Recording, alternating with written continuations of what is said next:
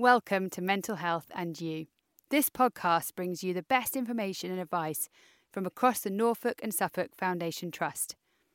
Every fortnight, we will hear from one of our specialist areas, be it school and parent support, the Recovery College, well-being, or research.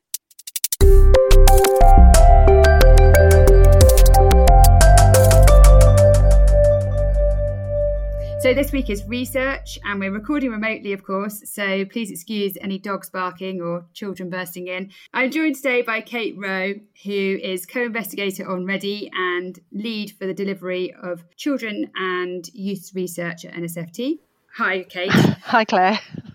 And Kirsten Wakefield, who is the Ready Study lead at NSFT. Hello. Hello, Claire.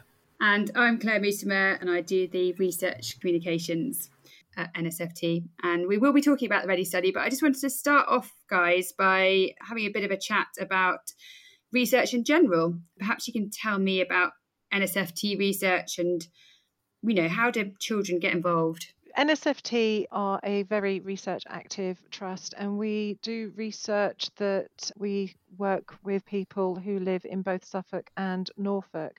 We particularly are interested as well working with young people in research. So there are studies, um, projects that come into NSFT that are specifically um, engaging young people. We've worked with studies um, about uh, cognitive behavioral therapy, um, post trauma, um, phobias. So we can do a lot of different types of studies. And obviously, we're really interested in encouraging young people to take part young people can find out about research through accessing sort of NSFT itself. We have a website um, that will give a bit more information. They can talk to um, GPs, they can talk with their parents. If they're already receiving services from Norfolk and Suffolk, then they can uh, talk to their coordinators, their um, mental health practitioners. So there's a number of ways that um, young people can find out about research. That's brilliant. And um, yeah, we'd really encourage everybody to get in touch. And I will put all the links in the show notes for anybody who might be interested in a bit of research or know a child who, who, who this might apply to. So today we're talking about a particular study that we're running at the moment, aren't we? That's called the Ready trial. Now, I know the trial is aimed at young people with low mood or depression. Mm. Is this a common complaint, a rising complaint in, in young people, do you think? Yes, it is. Existing research tells us that depression among young people is common throughout the world and that rates have increased significantly since the 1980s. Statistics from NHS Digital show us that one in six school aged children in the UK have some sort of mental health problem. The risk of depression rises sharply as children transition into adolescence, with 4 to 11% reporting symptoms of low childhood. Depression. This rises to about 20% by mid adolescence. Wow. So it's definitely an area that we need to be looking at. And perhaps you can explain a little bit about low mood and depression. I mean, I'm sure there's lots of parents listening and they might want to know like what to look out for. What would what might you expect children to feel like? I, I think it can be very difficult for a parent to spot so that vital point where you know you should be getting help at an early stage can very often be missed things like withdrawing to your room not really mm-hmm. talking becoming isolated from your friends and i think again just really thinking about covid i think we're seeing a real increase in those experiences for young people when they're taken away from their normal social groups that help um, you know, sort of prevent low mood from happening, those sorts of things. I also think one of the other things that you see, because young people are under a tremendous amount of stress, and, and we know that prolonged stress that's unrelieved can can lead to depression, is extreme sensitivity to to criticism. And I think often as adults, we might dismiss that, particularly in a child who who's a perfectionist or an mm. overachiever. But extreme sensitivity to criticism is actually a sign of, de- of depression itself. Mm, um, that's interesting. And I think as well, I think, um, you know, something for parents to look at is really changes in what is usual behavior for their child. So, are they eating more than they do? Are they eating less than they do? You know, are they more angry? Are they more emotional? Are they less angry? Sometimes depression can be about repressing and hiding emotion through fear of being rejected or punished. So, I think it's about, it's very much about the parent really connecting with their young person and, and observing their behavior and asking the right questions early on just to to make sure and, and check in with you know their children's well-being yeah, it can be really hard being the person in the doorway, can't mm. it? When you're a parent, you're looking in on your child in their room and they, they're often not happy at you. But what would you sort of recommend if, if you're worried about your child? Talk to them. It, it's not easy. And, you know, even parents don't, don't like being rejected. But if you don't take that first step, then it doesn't give them the opportunity to to tell you that something's wrong. And I think listen, you know, mm-hmm. when you talk to your child, as Kirsten said, is really listen. Don't bring in judgments. Don't bring in solutions too early. Just yeah. let them talk and be, and really acknowledge, um, and maybe sort of just you know say absolutely you know i understand why you would be feeling this right now it you know people come with um, shame. Again, Kirsten alluded to that earlier with depression, and that they shouldn't be feeling this way, that mental health is a bad thing, you know, all of that sort of, um, sort of stigma that goes with it. So it's really important as a parent to really just, you know, reaffirm with your um, child that that's okay and that, you know, you will support them through this, whatever that means and whatever that takes. So, why do you think low mood is so common in young people? Does it affect some groups of people more than others, or, or is it just across the board? Well, low mood and depression are common throughout the world in the 21st century, whether you're a young person, an older person, or you know, somewhere in between. Um, depression can have a lot of causes. Some of them are an, an imbalance in the brain's chemicals but a lot of depression is a reaction to cir- the circumstances a person finds themselves in. Uh, the most common factors leading to depression are loss, and that can be anything from the loss of a, a pet, a family member, through death or divorce, or the loss of a social group as a young person moves through the educational system. Um, because with that, with moving up into high school, for instance, they can lose their status and their identity because they've come from a small primary school and they're going into a much larger high school environment. And I think again with COVID, you know, you're, you're seeing a lot of loss. You're seeing, you know, we're all experiencing a loss of what we call a normal way of life. We've all had to adapt very quickly. And for young people, that has been a loss of structure to the day, a loss of familiarity in terms of routine, a loss of social contact, um, a, a, loss of a sense yeah. of almost freedom as well with with all the yeah. having to wear masks having to sanitize your hands you know we're expecting an awful lot of adaptation and change at a time when they're already going through a lot of psychological and emotional change but anyway so that's just been mm-hmm. really added on to that yeah, I think COVID has been so cruel, hasn't it? In that, mm. like, children are meant to be going in one direction of becoming more and more free as they get mm. older, and yet actually it's kind of gone the other way for a lot of children. And I think it? young children as well, very much so, in the fact that they may not be able to understand what's going on.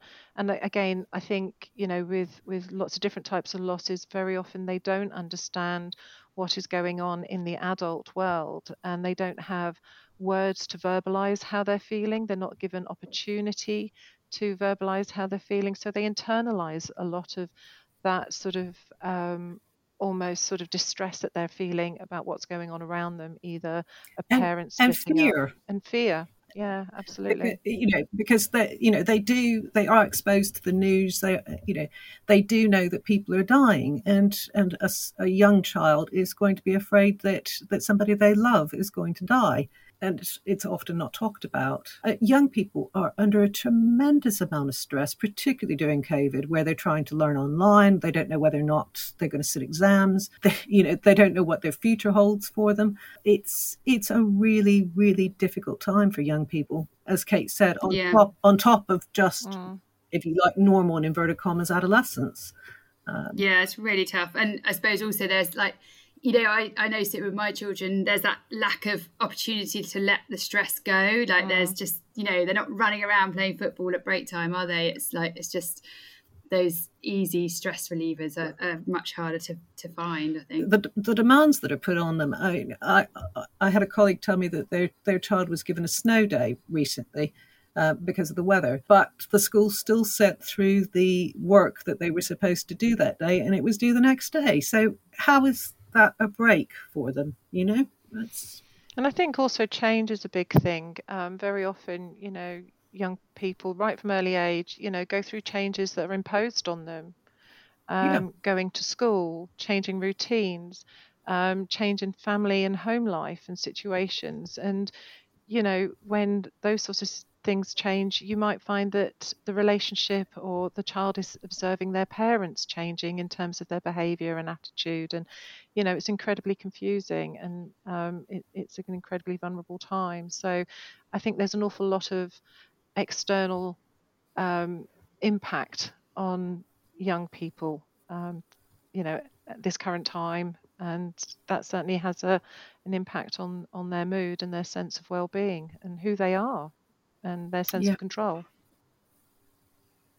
And the other part of that question was just about like whether this affects some groups more than others. Do we have any stats on that at all? Oh, I do. I, I was hoping you'd ask me. Oh, good, I love a few stats. Okay, so research has shown us that 70% of children who are on the autistic spectrum have at least one mental health condition people who identify as LGBTQ plus have higher rates of common mental health problems and lower well-being. Children from the poorest 20% of households are four times as likely to have a serious ment- mental health issue by the age of 11 as those from the wealthiest 20% of the population. Wow. Um, as you might expect, young people in the youth justice system are three times more likely than their peers to have a mental health problem.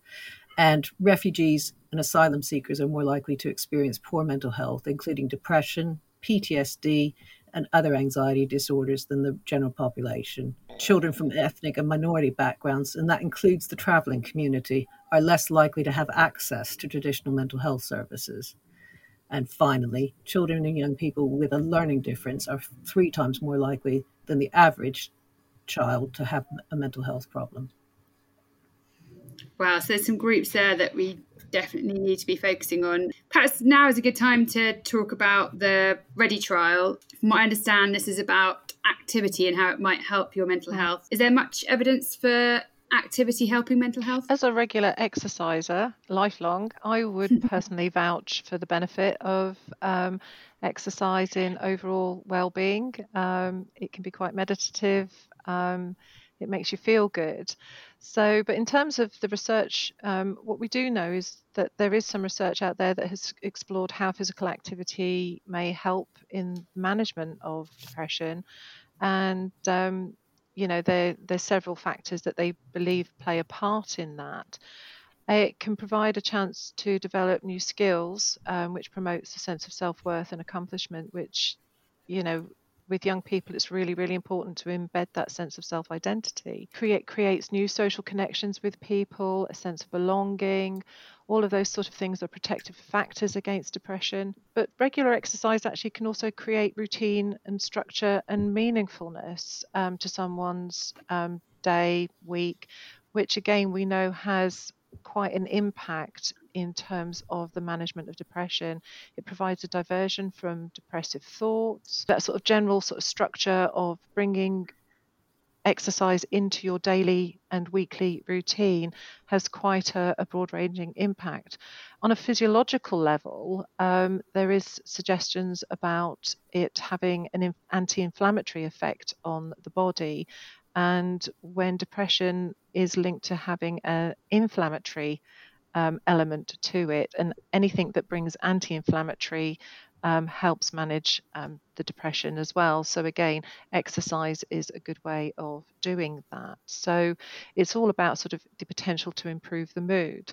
Um, there is a growing body of evidence that, but mainly it focuses on adults. So, again, we don't know how much that actually impacts on young people. So this is really what the Ready study is very much about: is looking at does um, physical activity help prevent depression and improve mood, but also what we need to know is is there a maximum type of exercise, i.e., in duration, in intensity? You know, what would we be looking at? So, is short bursts of high intensity exercise better than longer duration of slower activity? So, the REACH study is really trying to look at all of those elements, really. Wow, I never knew that exercise could do quite so many good things. I knew it was good, but I didn't know it was that good. Okay, so can you talk me through the study? Like, what can a young person expect if they take part? Um, what is it all about? Okay, I can. So, the READY study is a feasibility trial, which means that it's a, a, very small study to see what works and what doesn't work before they launch a much bigger trial. So, initially, the study was going to take place face to face, but then COVID hit and everything had to be moved online. So, what happens with this trial now is that we in the research department receive a referral. Now, at the moment, those are coming from Ormiston families, but it could also come from a self referral by the young person or their parent or carer. When we receive that referral, we send out a welcome pack, and that explains what taking part in research involves. And what we also send out information about the READY study. Once I'm confident that families have received that information and have, had a chance to look at it and discuss it, I'll give them a ring. And when I, when I make that initial phone call, it's absolutely fine if the young person or the parents say, you know what, this, this just isn't for us right now. You know, I and I say, right, you know, thanks, thanks for thinking about it, and you know, don't worry, that's fine. Um, I would also ask them if they're happy to stay on on our research database in case a study that, that might be of more interest to them comes up. That's good. Yeah. If the young person and their parent or carer, and it is important that, that both the young person and their, their parent are on board with this because the parents actually have to consent to take part in the study as well to support their, their young person through it. Um, right. I emailed them through the consent forms and at the moment those everything is done online. So i email those through they sign them electronically and they send them back to me. Once i've got those back i send out a short exercise and lifestyle type questionnaire. And again that's that's online. Uh, they complete it and send it email it back. Um, once i have this back then i send out a link to two much more detailed questionnaires about how the young person is coping with things at the moment one questionnaire is for the young person themselves to complete, and one's for the parent carer to complete. These longer questionnaires are then emailed by the participants directly to the study team who evaluate and discuss if this is the right study for the young person based on their answers. I don't see any of the answers either the young person or their parents put on this form. I only get told uh, about the final decision. If it is the right study for the young person, then they'll be randomized or randomly assigned into one of three groups running online as part of the study. Now, those three groups, uh, Kate alluded to this earlier, are the first one is a social group where the young people attend online, an online session, play board board type games with others, and basically just socially interact. Uh, the second one is a low intensity exercise group which involves logging in and taking part in a low intensity workout as part of a group. And the third one is the high intensity workout group, which is essentially the same as the same process as the other two groups, but with high intensity cardio type exercises. All of the groups have mental health workers attached to them, in addition to the exercise professionals, and there are breakout rooms where the young person can talk to someone privately on a one to one basis. Okay, so basically, you've got sort of three groups that your young people are going to be assigned to, and so they'll be doing a workout in their own home, presumably like a sort of HIIT workout type thing. Is it for the high intensity yep. one, and then like yeah, and then more of a sort of aerobic, less but less aerobic middle kind of group, and then otherwise it's board games, just to presumably that's sort of checking that it's not just the social side of things it's it's the actual exercise that's making the difference. Is that right? Exactly. Yep. Right. So i see. when we have enough young people signed up to take part one of the exercise professionals then contacts a young person and their family to give them the details of the session times how to log in and those sort of details. At the and how often are they doing it each week then? Okay. The sessions will be twice a week for an hour each session, and they'll run for 12 weeks. At the, oh, end, at the end of the study, the young person and their parents will be asked to complete another set of questionnaires, very similar to the ones that they completed at the beginning of the study. And those two sets of questionnaires will be compared, the original ones and the ones they, they do at the end. And this is how the study team will work out if joining one group over the others ha- actually helps improve mood. Now, at the moment, it looks like the these sessions probably won't start until late March, early April at the earliest. And so they'll be online with a group of other people that they can see, sort of thing, like while they're doing their exercises. Yeah, yeah, like a like a Zoom. As I said, you know, there are breakout rooms, and there is a chance to actually just just talk to a mental health worker on a one to one basis. And is that is that so? That's after the exercise, or during it, or, or just at a different time? During, uh, before, during, after. Yeah, you know, those mental health workers are there for the young person. Oh, great! So they can have a bit of a chat about how they're feeling. Yeah. Um, okay, fantastic. So, I just say um, one more um, thing, Claire? Yeah, of course. Quite a lot of young people have asked if they can choose which group they go into. Uh, I'm afraid mm-hmm. the answer to that's no. If because if people were allowed to choose the group that was most comfortable for them, we wouldn't get the objective an objective idea of which type of intervention was most helpful. So, for the sake of like the research, you have to take the group that that you're given, kind of thing. You do, you do, but but we've spoken to the the main study team, and if the young person would like once once they've gone through the 12 weeks of the study if they'd like the videos from for instance say they got randomized into the the board game group but they really wanted the the high intensity workout exercises to do on their own then we can send out the videos of the those workouts so that they could have okay. themselves. Oh, that's great. Do you think that there might come a time when young people with depression are like prescribed an exercise regime instead of perhaps antidepressants or counselling? We had a bit of a chat about this, didn't we, Kirsten? Because um, I think I think the way forward really is about providing choice um, to young people and families. It's not about having any one model over another, because I think um, like a lot of adults, children have very defined personalities, and you know their personalities will impact on what treatment will work best for them. Um, it will empower them to make a choice that's right for them, which is incredibly important.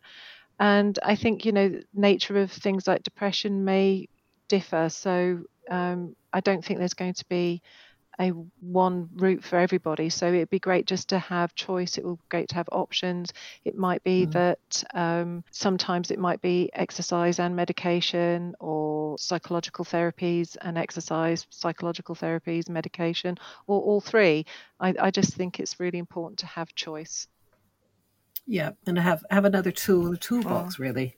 That's great. And so, have you had much interest in the trial? How's it going? It's going fine. There's been quite a lot of interest. It's a national study, so obviously, we're not the only trust that are recruiting to it. Uh, nationally, there's been 126 young people that have expressed interest of which 33 have been within our trust, which Kirsten is working hard to get through all those referrals um, to see if they're eligible. A lot of our support is very much sort of the interest coming through is thanks to Ormiston Families team who are talking to the young people that are being referred to them. But we are also looking at involving schools and other youth pathways who may see young people that will be suitable for the study as well as we say, it is a feasibility study. Um, so the idea of a feasibility study is very much to um, try it out really and see it's an opportunity for the study team to identify and find solutions to any of the challenges that come um, come our way, which there have been quite a lot. Um, you know, especially especially with COVID, especially, really absolutely, especially with COVID, and um, so you know and it is about looking like where are we getting the referrals from? This is why we're now talking about other um, pathways for referrals. We're not getting the recruits that we were hoping um, but again some of that is about covid Um, some of that is just finding out what works and what doesn't, which is the whole purpose of a feasibility mm. study. So we don't see things in a negative way when it's feasibility. It's all really, really useful information. So one of the things that we're trying to look at is how can we improve the um, participant experience and improve the outcomes of the study as well. So, in, relate, in relation to the pandemic, the um, study team have had to respond really, really quickly to lockdowns and changing the processes and, and having to adapt the intervention groups to actually being online. And what does that mean? And whilst that's an adaptation in itself, what we're then seeing is a change in response or a potential change in response where we're seeing young people are a little bit techno fatigued.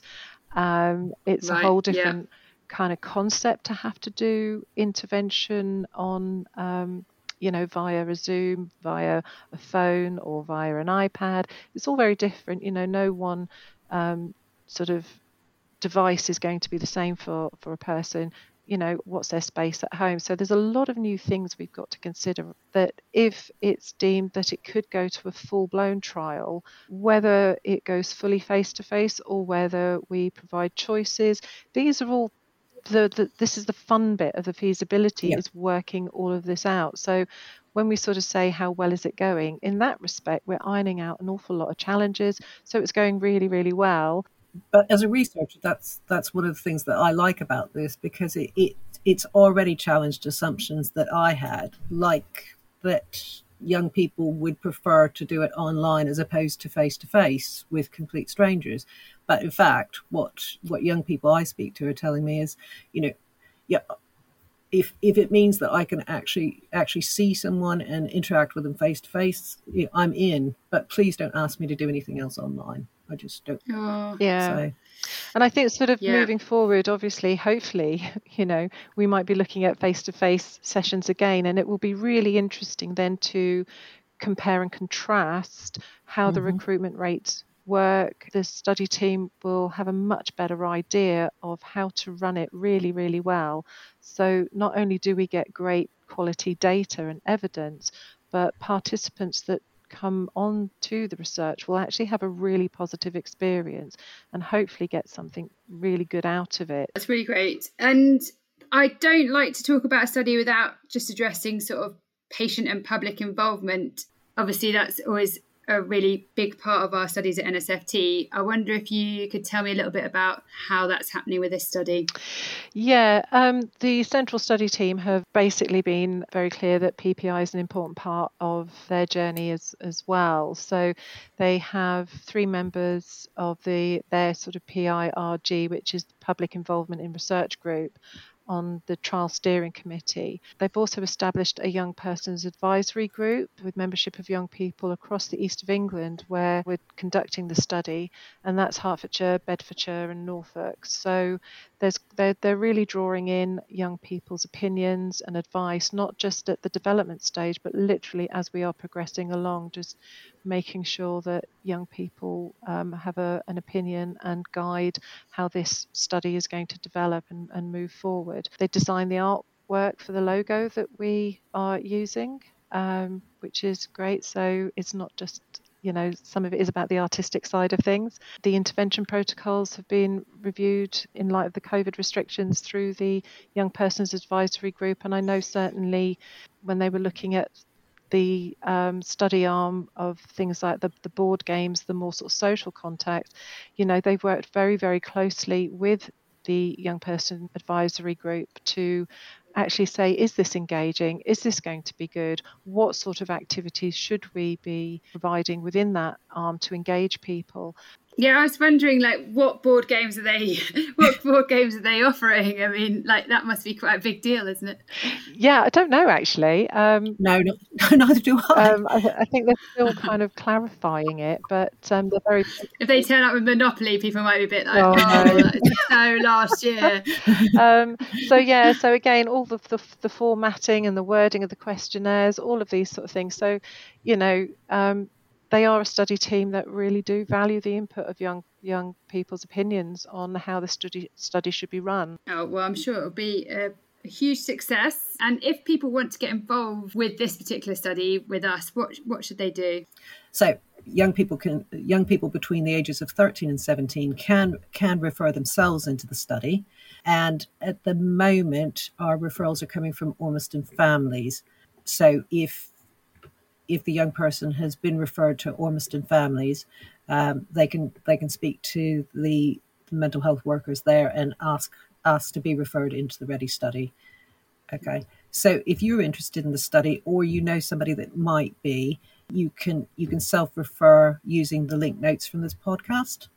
Brilliant. Yeah, I'll put the link on the show notes um, for anybody who's interested in taking part or just wants to find out more because that's what we always encourage people to do is find out a bit more about the studies that we have on offer um, get in touch and then you can make an informed decision based on, on what we can tell you about the different studies and we also have a database for young people so then we can keep you on there and um, refer you onto, a, onto an appropriate study that we think might be of interest and you can find out more about that and decide if you want to take part. Okay. Brilliant. Guys, thank you so much, Kirsten and Kate. Thank you very much. Thanks, Claire.